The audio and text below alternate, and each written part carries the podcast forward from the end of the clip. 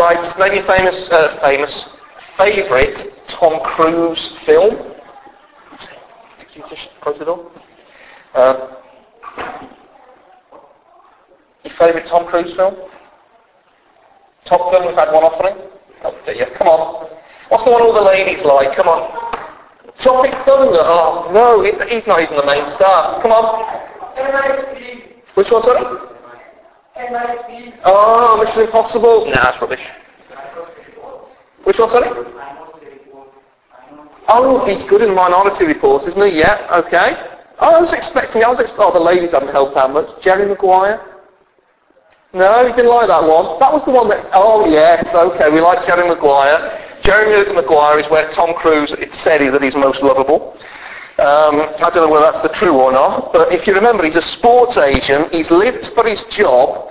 He's rushing here, there, and everywhere. There's mad frenetic activity going on all over the place. But one morning, he wakes up in a cold sweat, troubled, and realizes he has lost sight of what it was there. He was there, why he did the job in the first place. He said, the quote goes like this: "With so many clients, we've forgotten what was important."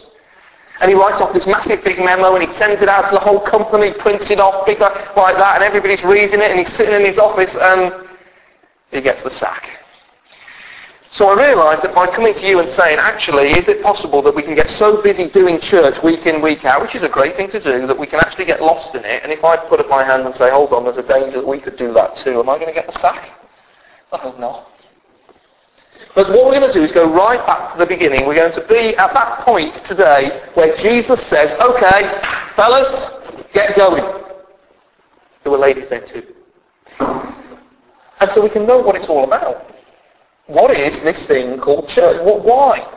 And as we are about to see, we're about to see that it's, well, it's about sending out people who are disciplers, making a gang of people, the church, disciplers. Jesus said, didn't he? I will build my church, and the way that he does that is sending out disciplers.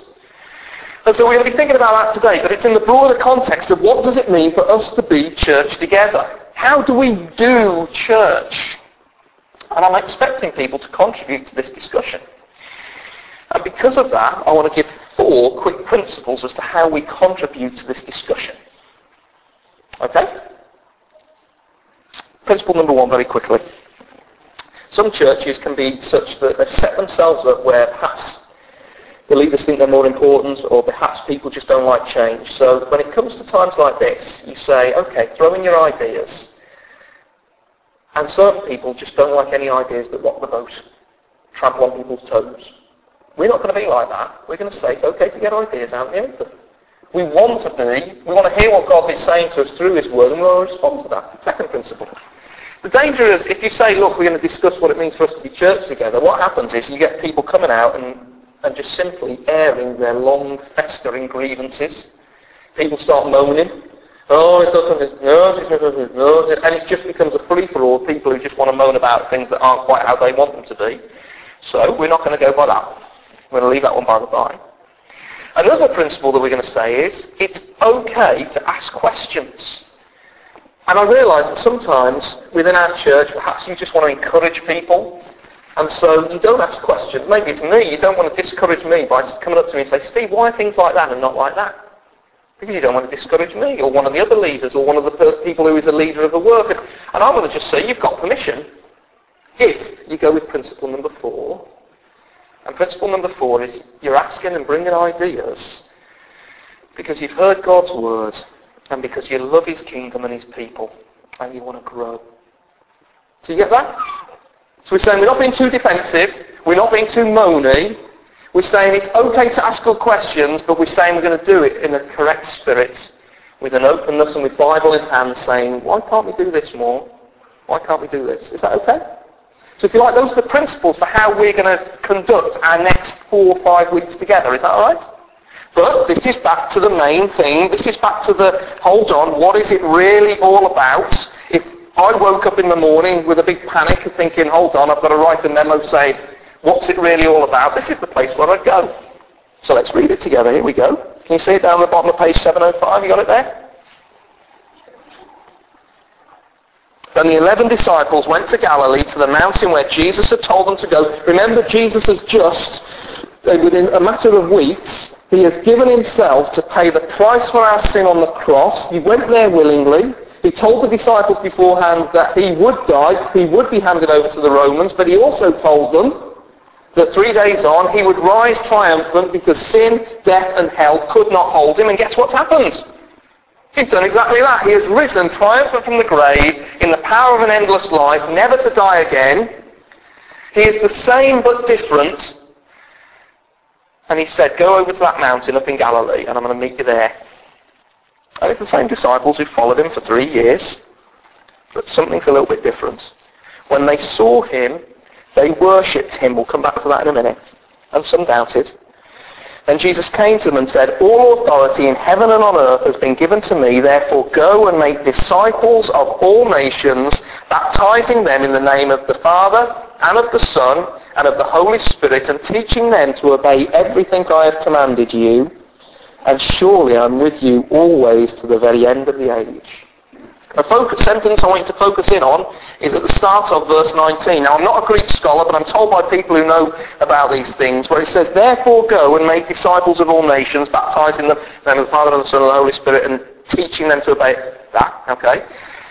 The, the main thing at the centre is disciples. Disciples. Disciples. What's a disciple? Quickly, what's a disciple? A follower of God, good. Literally, eh? Go That's sort of something they do. That's not what they are. Glad, glad of that input, though, because that clarifies it. A discipler is literally a learner of, a follower of, one who sits under. So he says, hold on, be disciples and be disciplers. The idea is that every single person who trusts Jesus Christ as their Lord is both a disciple and a discipler. It's not just left, left to the unique few who stand at the front.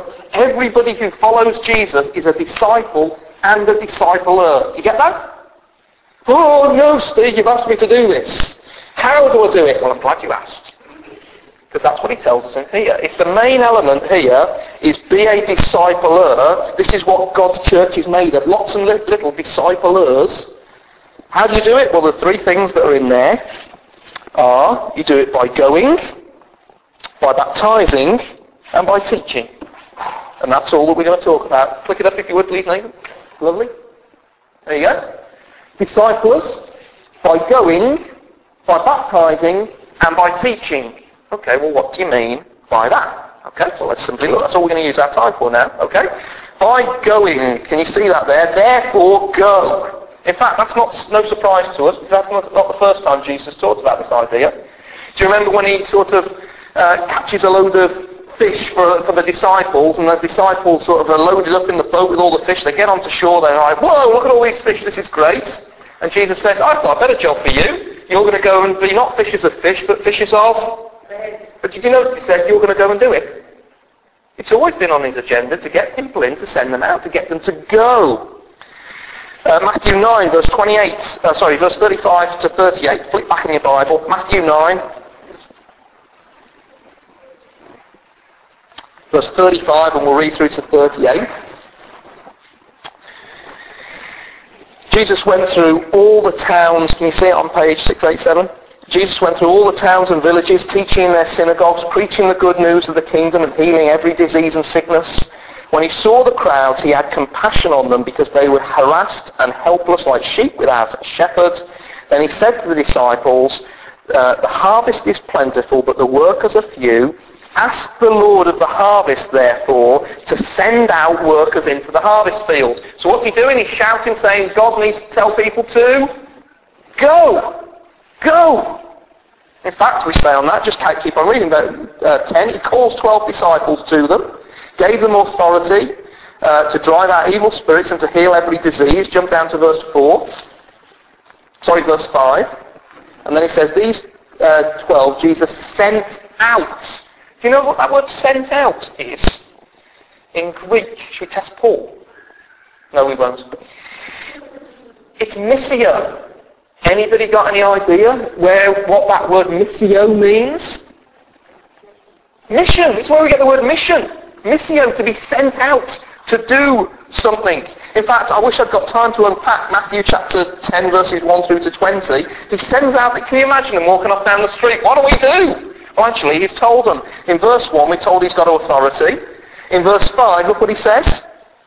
Do not go among the Gentiles or enter any town of the Samaritans. Go rather to the lost sheep of Israel. And as you go, preach the message, the kingdom of heaven is near. So he says, right, go to the people who are nearest to you. And what are you supposed to do when you go? Preach to lost people. Tell them. Tell them. Go on, tell them. Get going.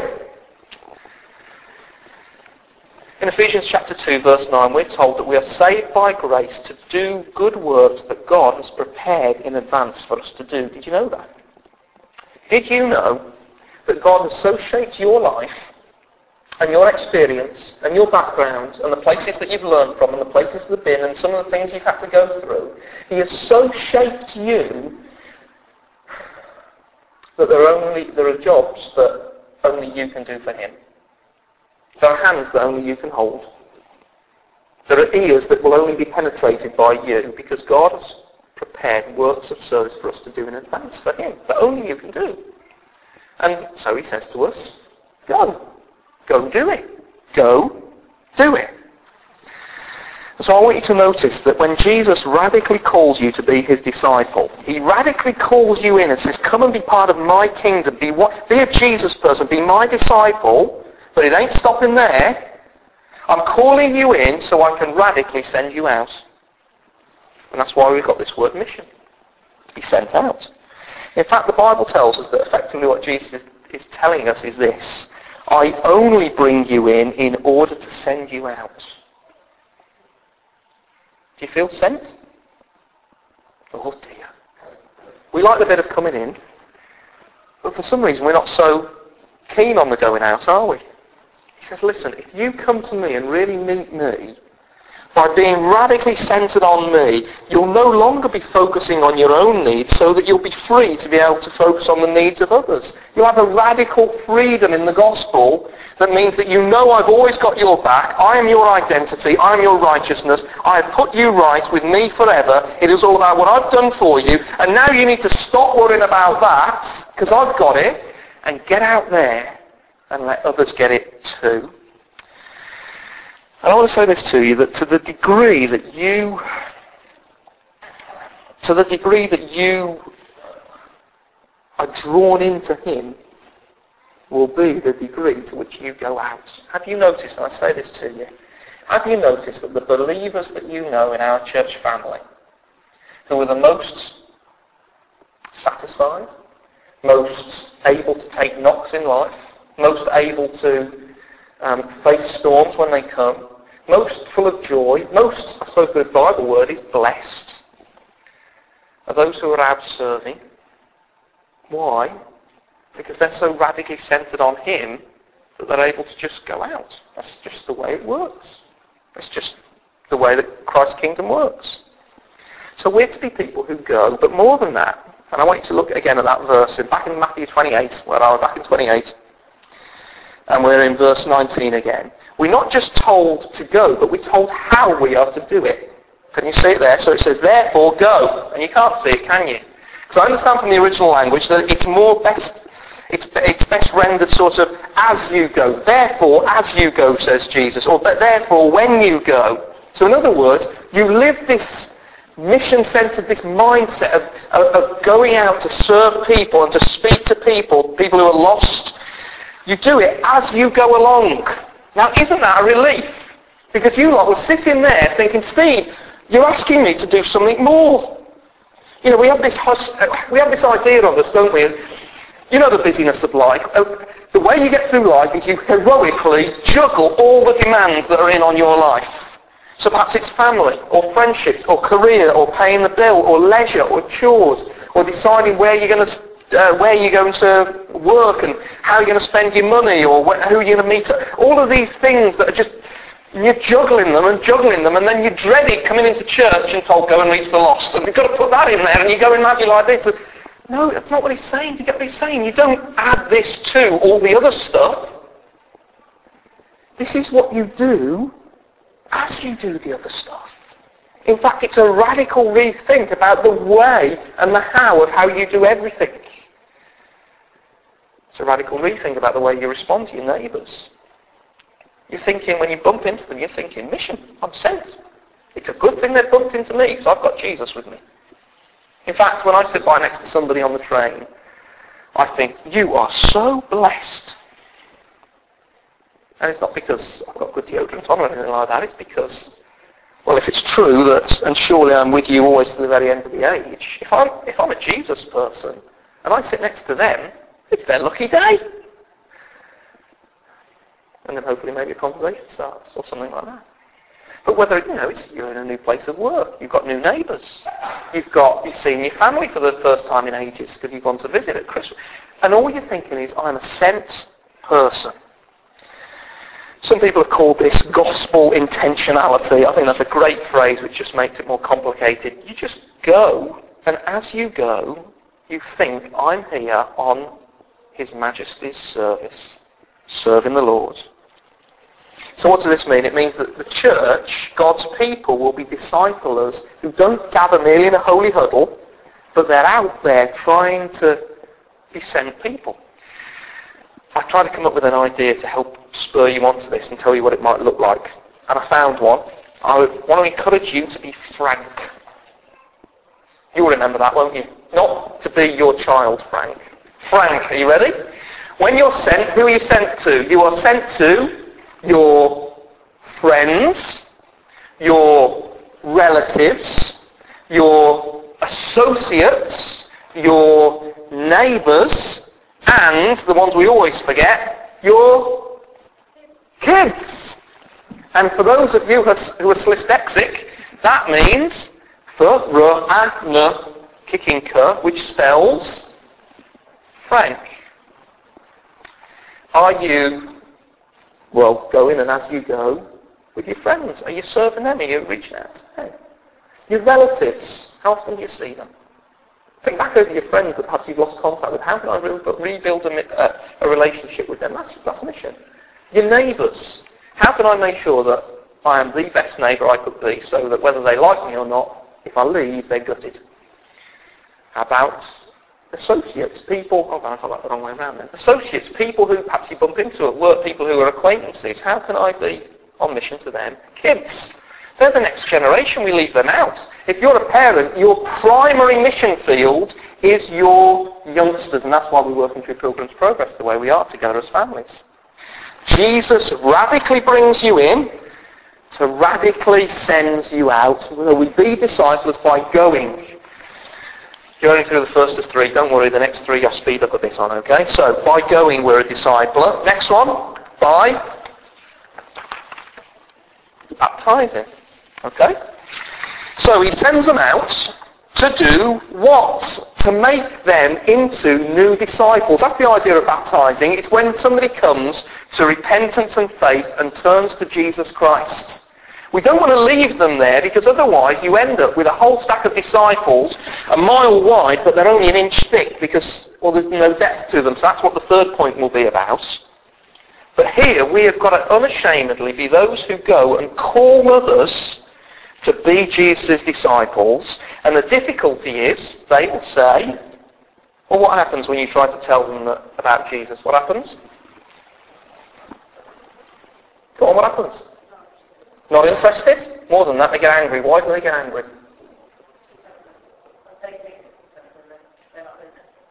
Or some, yeah, sometimes they think, they think you're telling them they're not good enough. Why don't people like to be told? They're their own boss in many ways. And there's a more pervasive thing that's going on in our culture at the moment. It's you try to communicate. They say this, don't they? I don't mind you being a Christian. That's fine by you. But don't you dare try to convert me. Who do you think you are? And there's a frustration at that, isn't there? In fact, it's about the most socially unacceptable thing you can do is A, tell somebody your faith, and then have the audacity to try and say they need the same faith too.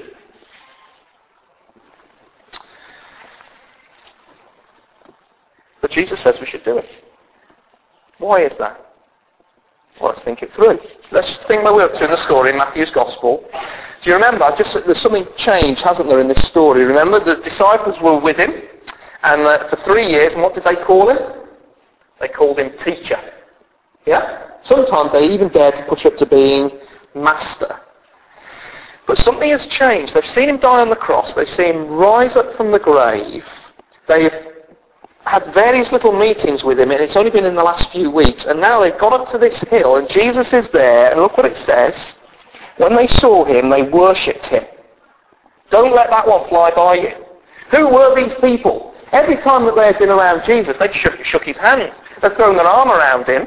But this time they worship him, and that word literally means prostrate yourself. Now think who they were. They were first century Jews who from before the age they could brush their own teeth were taught the only people, or sorry, the only one you bow your head and your heart to and prostrate yourself before is the one true God. They walk up the hill, they see Jesus after his death and resurrection. What do they do? What have they suddenly realised that they hadn't realised before? This guy is God. The one and only. He is God in a skin. And to add to that, he has the audacity to say, all authority in heaven and on earth has been given to me. All. Everything belongs to me. You belong to me, the lectern belongs to me. The sun in the sky, the dirt on the ground, every person who has got a heartbeat and everybody who has ever lived or will ever live, it all belongs to me. I am the very centre of the universe, says the Lord Jesus. And that's the gospel. That Jesus Christ is Lord and Saviour and you don't mess with him. You see, the gospel isn't good advice about how to live your life. You can take it or leave it if it is. The gospel is news about who Jesus is. In fact, the word gospel is used to talk about a proclamation of something that has been done for people.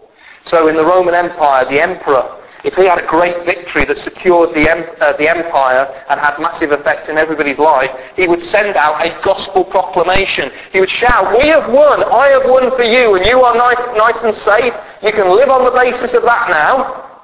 And Jesus is standing there saying, go, go and tell them this. Why? Because all authority, I've won the victory.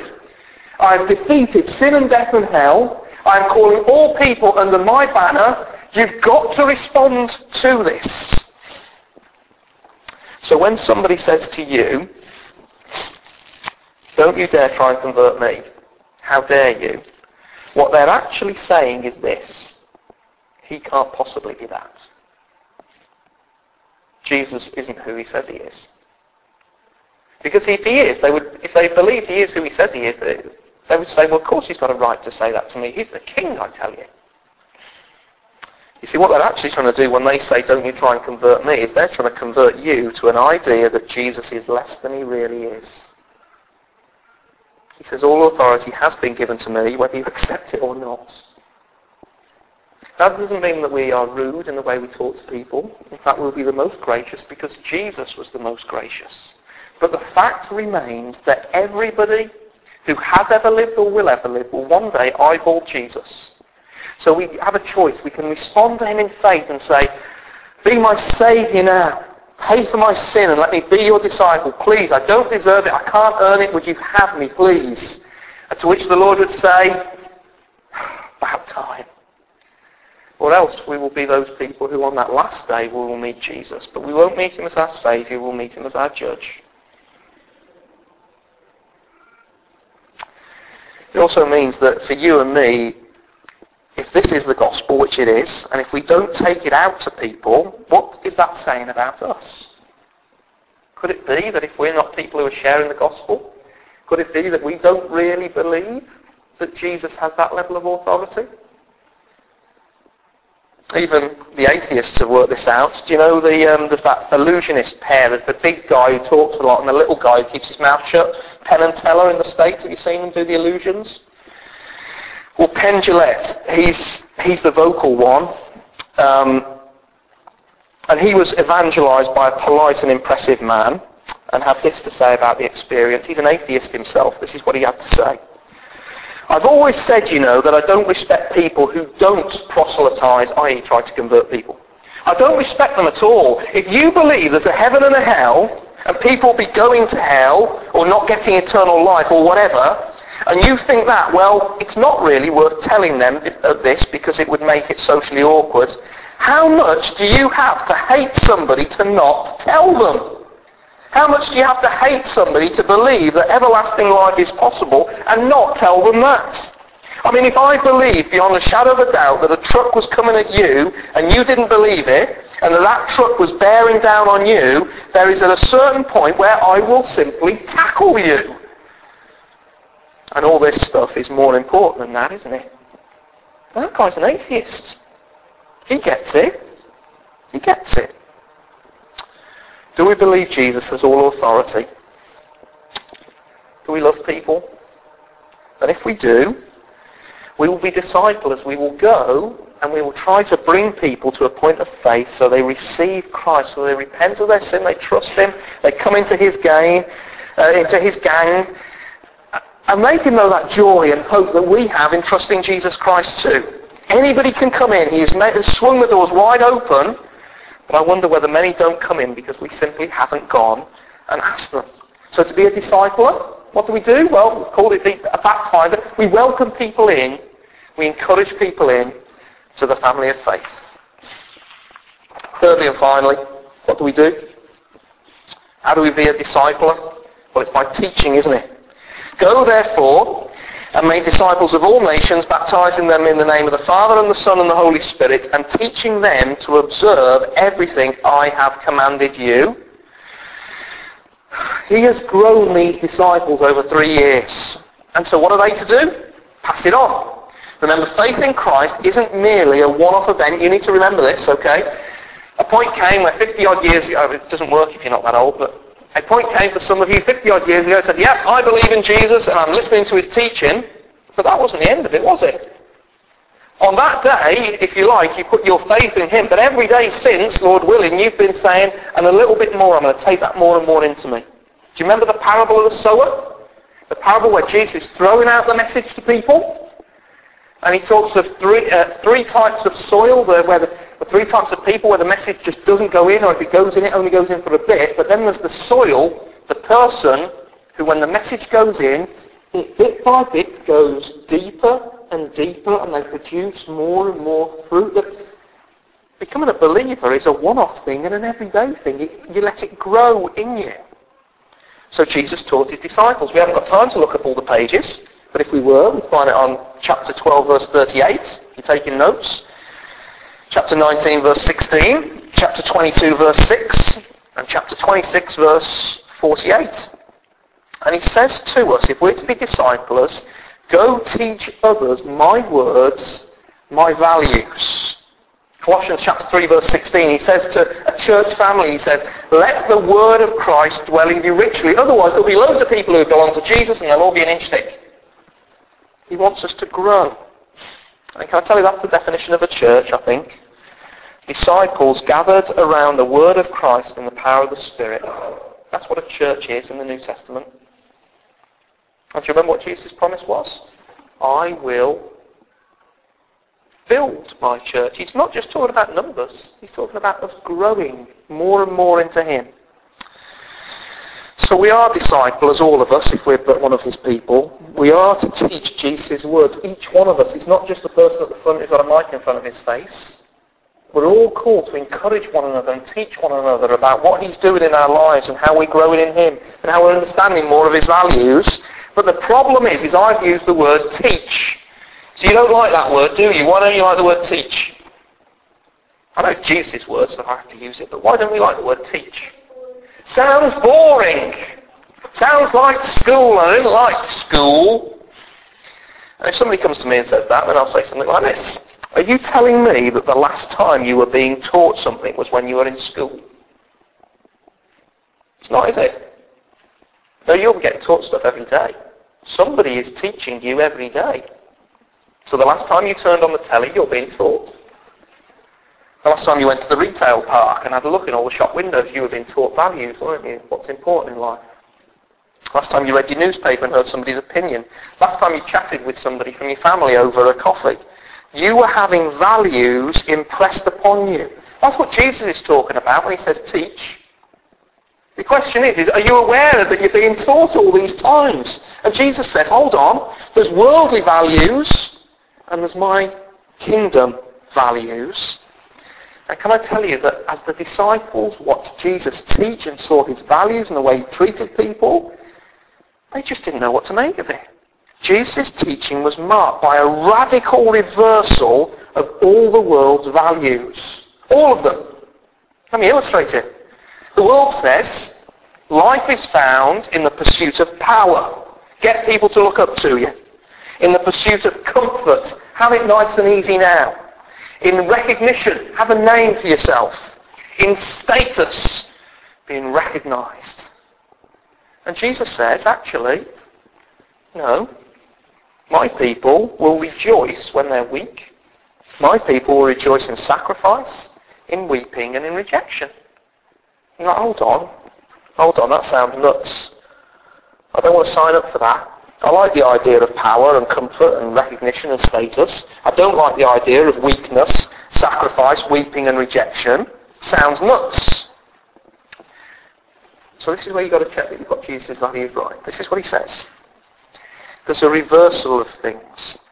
When you come into his kingdom and taste his grace in your life and see who he is, you will begin to prize what the world calls pitiable and suspect what the world calls desirable. So we're not saying here that you go and seek those things that seem horrible and empty, like weakness, sacrifice, weeping and rejection. You don't necessarily always pursue those things, but when you come, sorry, when they come into your life, whereas before you used to hate them, now you start to actually prize them. Because you realise they're the things that help you learn to reach out in faith to God. You learn how, well, what you're like as a person.